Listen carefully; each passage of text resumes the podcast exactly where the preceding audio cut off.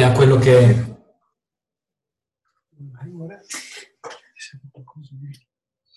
riguardante quello che quindi abbiamo appena sentito eh, riguardante quello che abbiamo appena sentito da parte di Paolo quindi questa eh, l'importanza di questa visione e quindi di, di, servire il Signore, di essere impegnati nell'opera tua, eh, l'opera sua.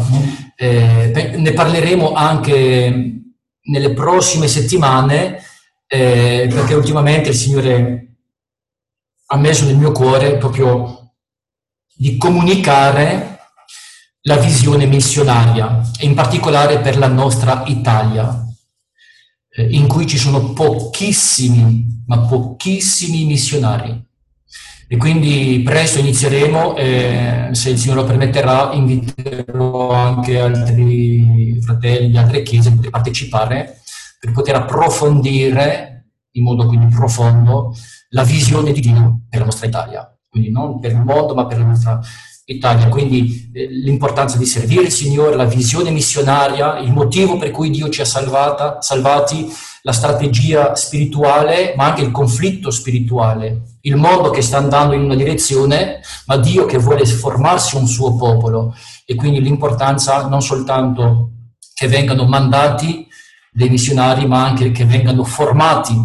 E come dicevo poco tempo fa, eh, sarebbe talmente bello se da ogni chiesa locale dell'Italia partissero dei missionari sostenuti dalle proprie chiese e così via, ma per semplificare che dalla nostra chiesa almeno partano degli uomini e delle donne, forse che oggi sono ancora giovani ma domani diventano grandi, o che oggi sono grandi che domani diventeranno vecchi, non importa, ma che il Signore mandi quelli che Lui vuole perché è a sua volontà. Pre- lo, la messe è grande, ma gli operai sono pochi. Pregate quindi il Maestro di mandare degli operai nella sua messe, degli uomini e delle donne non consacrati, ma semplicemente che vivano la loro consacrazione, perché non esiste un credente non consacrato.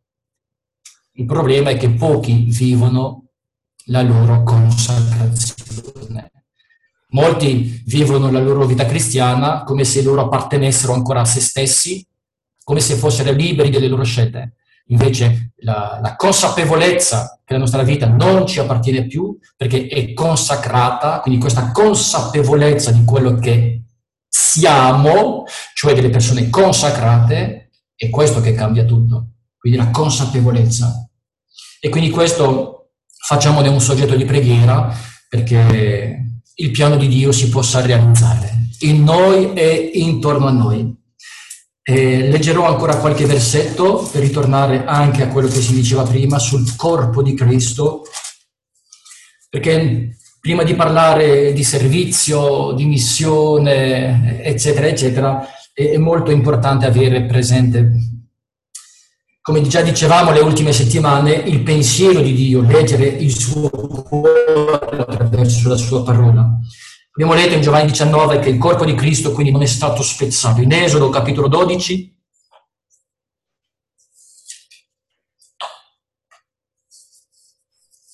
Nel versetto 46, quindi legato alla Pasqua dell'Eterno, nel versetto 46 è scritto, si mangi ogni agnello per intero in una casa. Non portate fuori casa nulla della sua carne e non gli spezzate neanche un osso. Tutta la comunità di Israele celebri la Pasqua. Vedete già nel piano di Dio, la Pasqua sarebbe stato il sacrificio che avrebbe unito un popolo nel nome del suo figlio. Dio aveva già, aveva già in mente la costruzione, l'edificazione della sua Chiesa futura e nel stabilire questa festa di Pasqua già nell'Esodo, quando il popolo era ancora in Egitto e che stava per partire nel paese promesso, Dio aveva in mente qualcosa di ancora molto più grande della liberazione del popolo di Israele, ma della formazione di un altro popolo santo che sarebbe stata la Chiesa di cui il popolo di Israele era l'anteprima era l'ombra di qualcosa che sarebbe venuta. Ma è bello vedere già queste caratteristiche del piano di Dio. E così come il nostro Signore Gesù Cristo, a Lui sulla croce non sono state spezzate le gambe, neanche un osso è stato spezzato, così la sua Chiesa, il, il nemico, il diavolo, il mondo, tutte le potenze delle tenebre non possono romperla perché è unita Ebbene, già questo lo si vedeva nell'agnello pasquale, di cui abbiamo letto non dovevano essere spezzate neanche un osso. E ancora nel Salmo 22,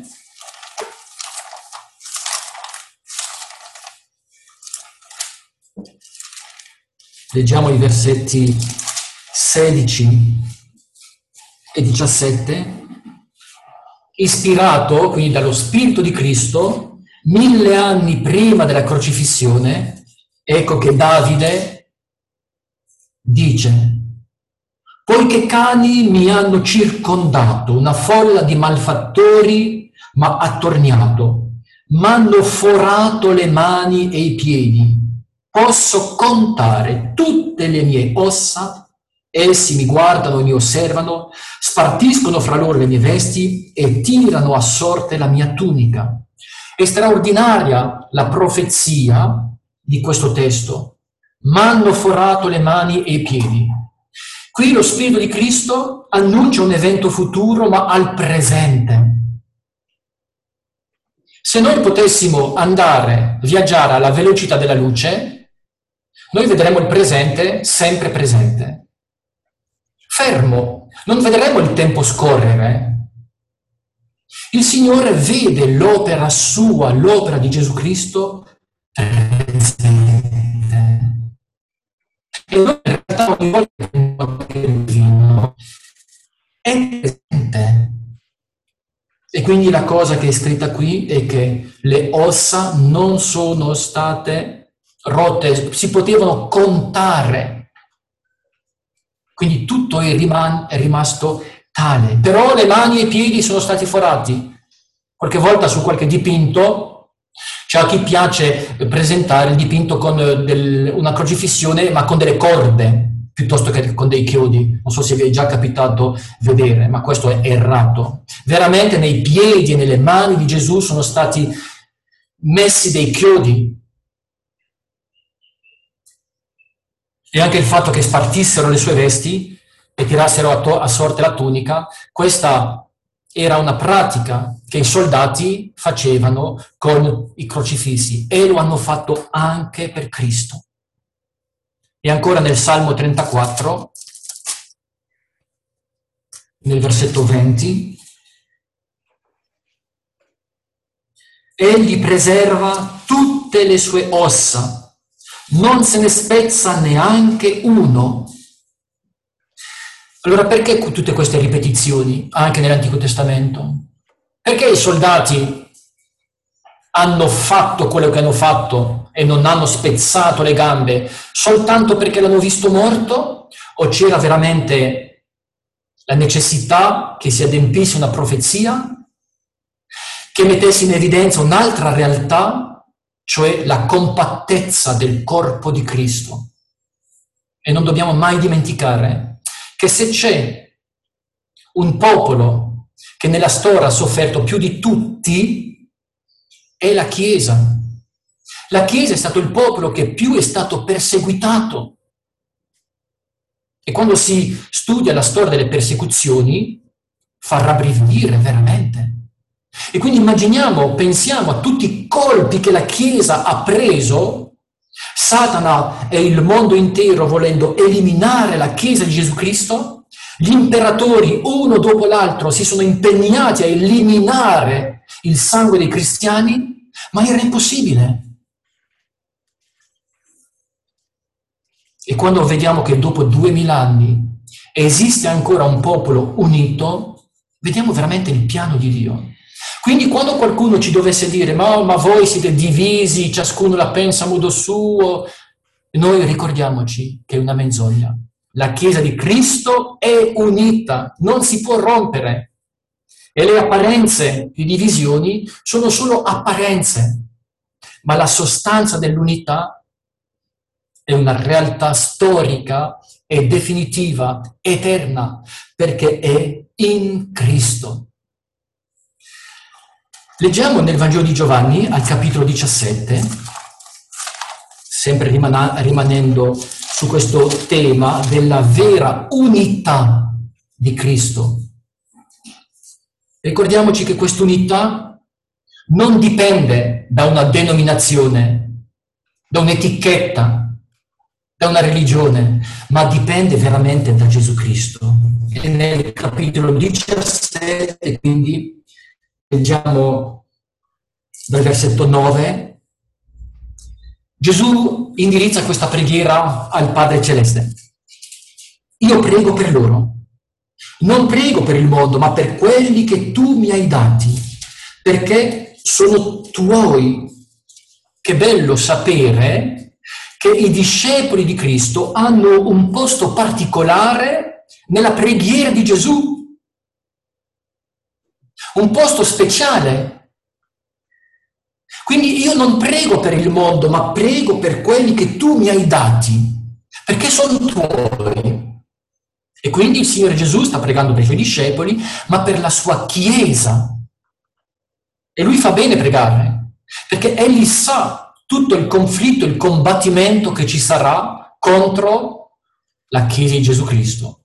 Tutto quello che in realtà Dio ha previsto sia unito, il nemico lo attacca.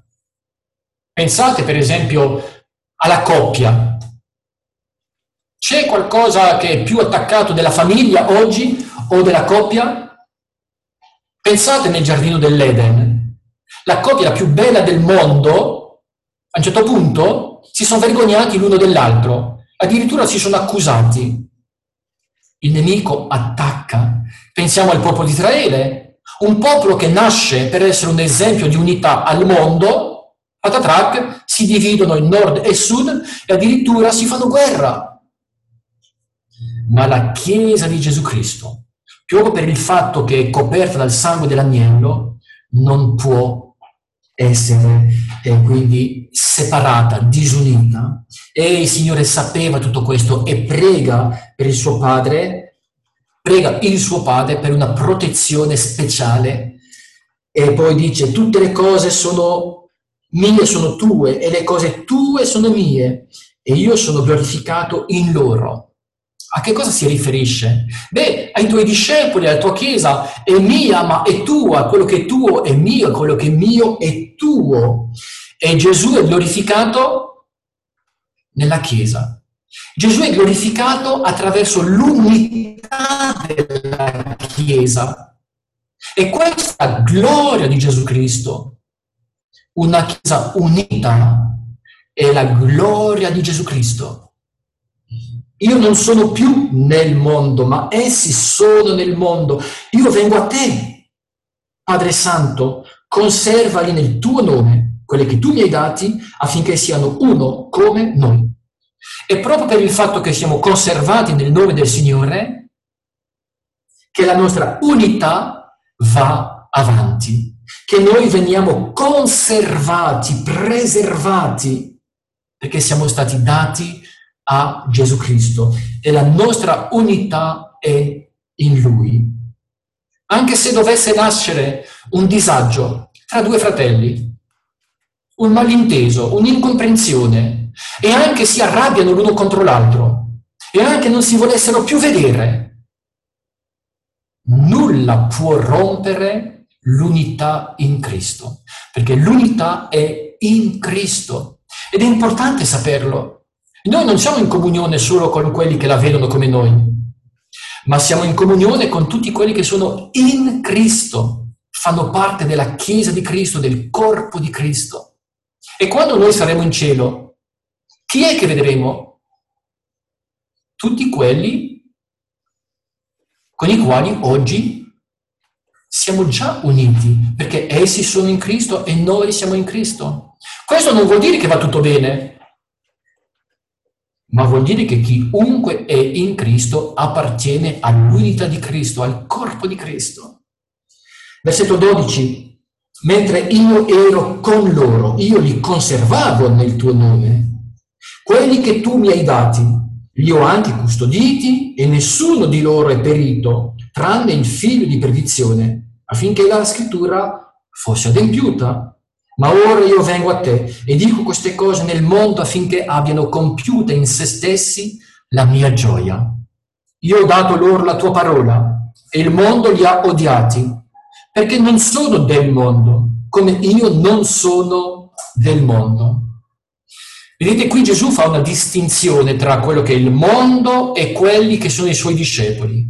I suoi discepoli vivono l'unità in lui, il mondo no. È per questo che noi col mondo non sentiamo più nessuna attir- attira- attrazione, non ci sentiamo uniti col mondo. Fratelli, c'è qualcuno tra di noi stamattina che si sente parte di questo mondo?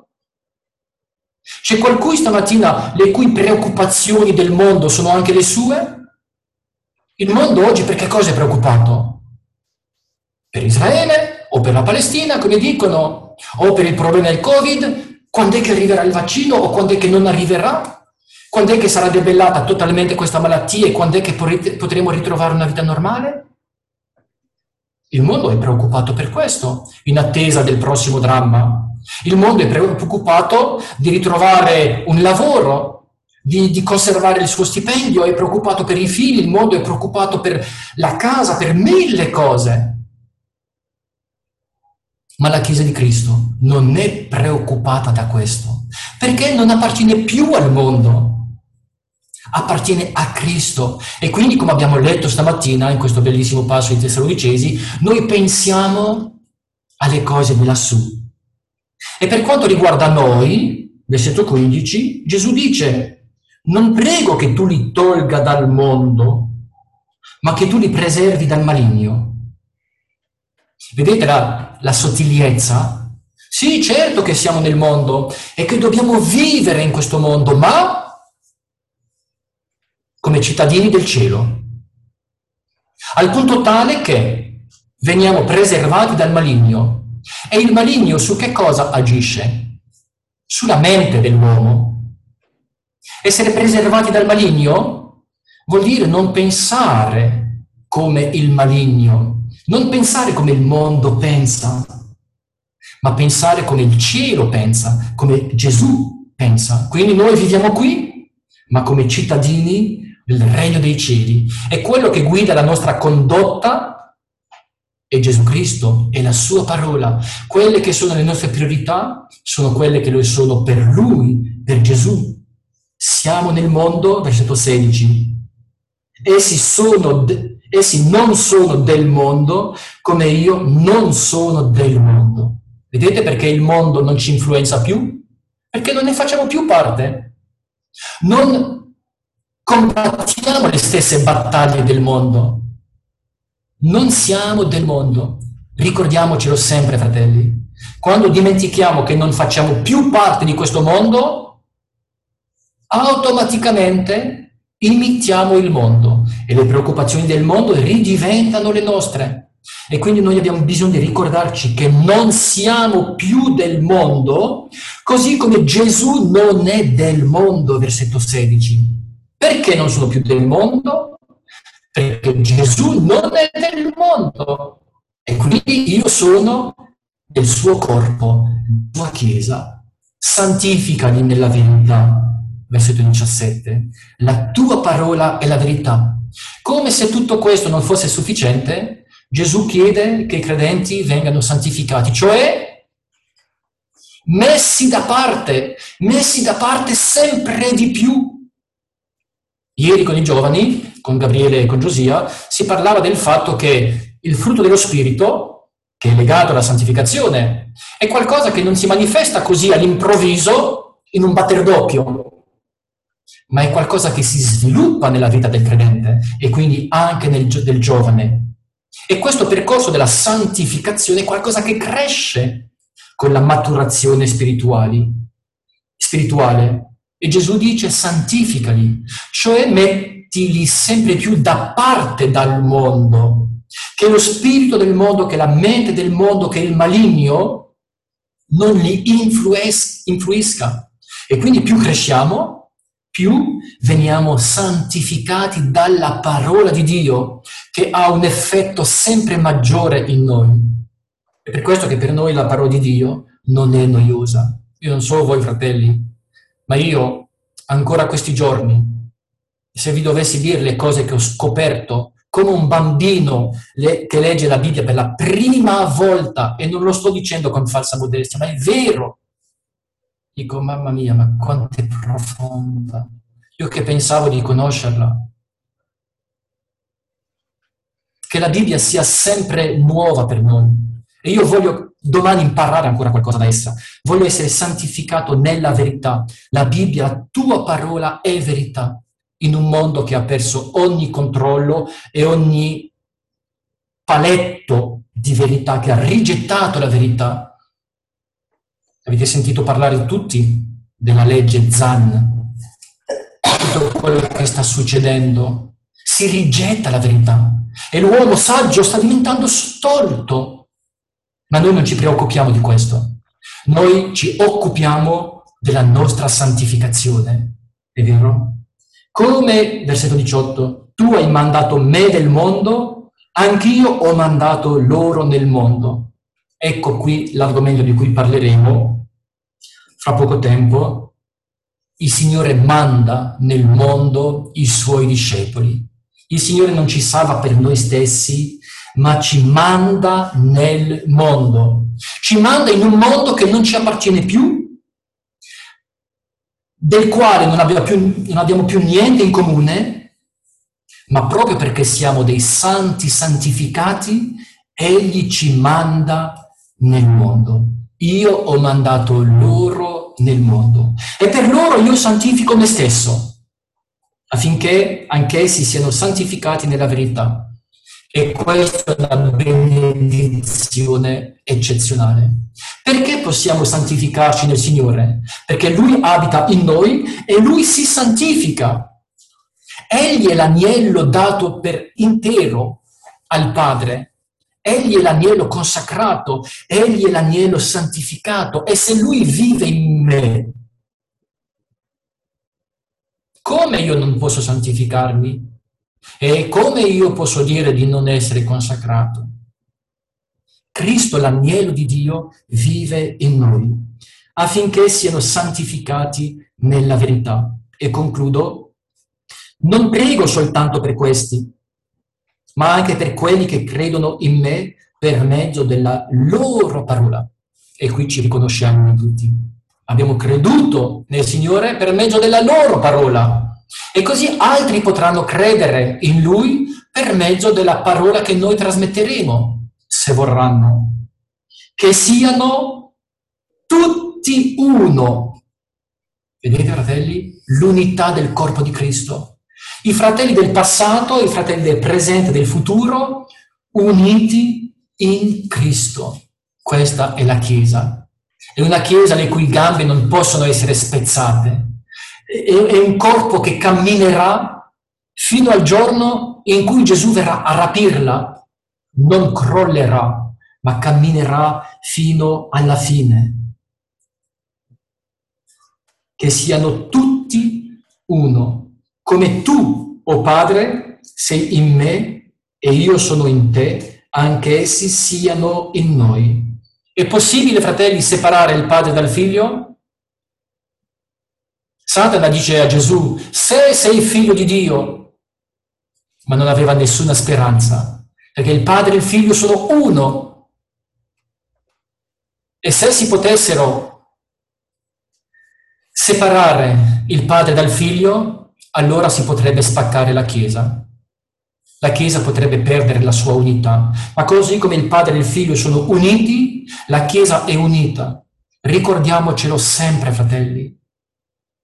Il valore della nostra unità dipende dal valore dell'unità tra il padre e il figlio. Che garanzia! E tutto questo perché? Affinché il mondo creda che tu mi hai mandato. Perché il nemico vuole dividere la Chiesa? Per indebolire la sua testimonianza. Invece se viviamo la nostra unità, questa è una grande testimonianza, il mondo può credere. Noi non ci uniamo con chi vuole unirsi con noi, ma viviamo l'unità con quelli che Cristo ha uniti a se stesso. Quindi l'unità non è qualcosa che ricerchiamo. Noi non, cerchiamo dei fratelli con cui unirci. No, noi vogliamo vivere l'unità in Cristo. La viviamo, non la ricerchiamo. Vedremo la prossima volta che bisogna conservarla, ma non ricercarla. Io sono in comunione, sono unito con tutti quelli che sono in Cristo. E questo è il miracolo della Chiesa. Io ho dato loro la gloria che tu mi hai data, affinché siano uno come noi siamo uno. La nostra gloria qual è? Di far parte di un popolo unito. Il popolo delle tenebre è diviso, perciò passerà. La Chiesa di Cristo è unita perciò non passerà. Versetto 23 e concludo, io in loro e tu in me, affinché siano approssimativamente uniti? No, perfetti nell'unità e affinché il mondo conosca che tu mi hai mandato, che li ami come hai amato me. Fratelli, perfetti nell'unità. Ricordiamocelo, questa unità è perfetta così come è perfetta l'unità tra il padre e il figlio. E anche quando ci fossero dei disagi, ricordiamoci che l'unità è perfetta perché è in Cristo. Quindi che il nemico tolga da noi ogni volontà di unirci con chissà chi o, altresì grave, di vedere delle persone unite a Cristo non unite a noi. E quindi che il Signore ci dia di glorificarlo nel vivere come Lui vuole questa unità, che è la gloria sua ed è anche la gloria nostra.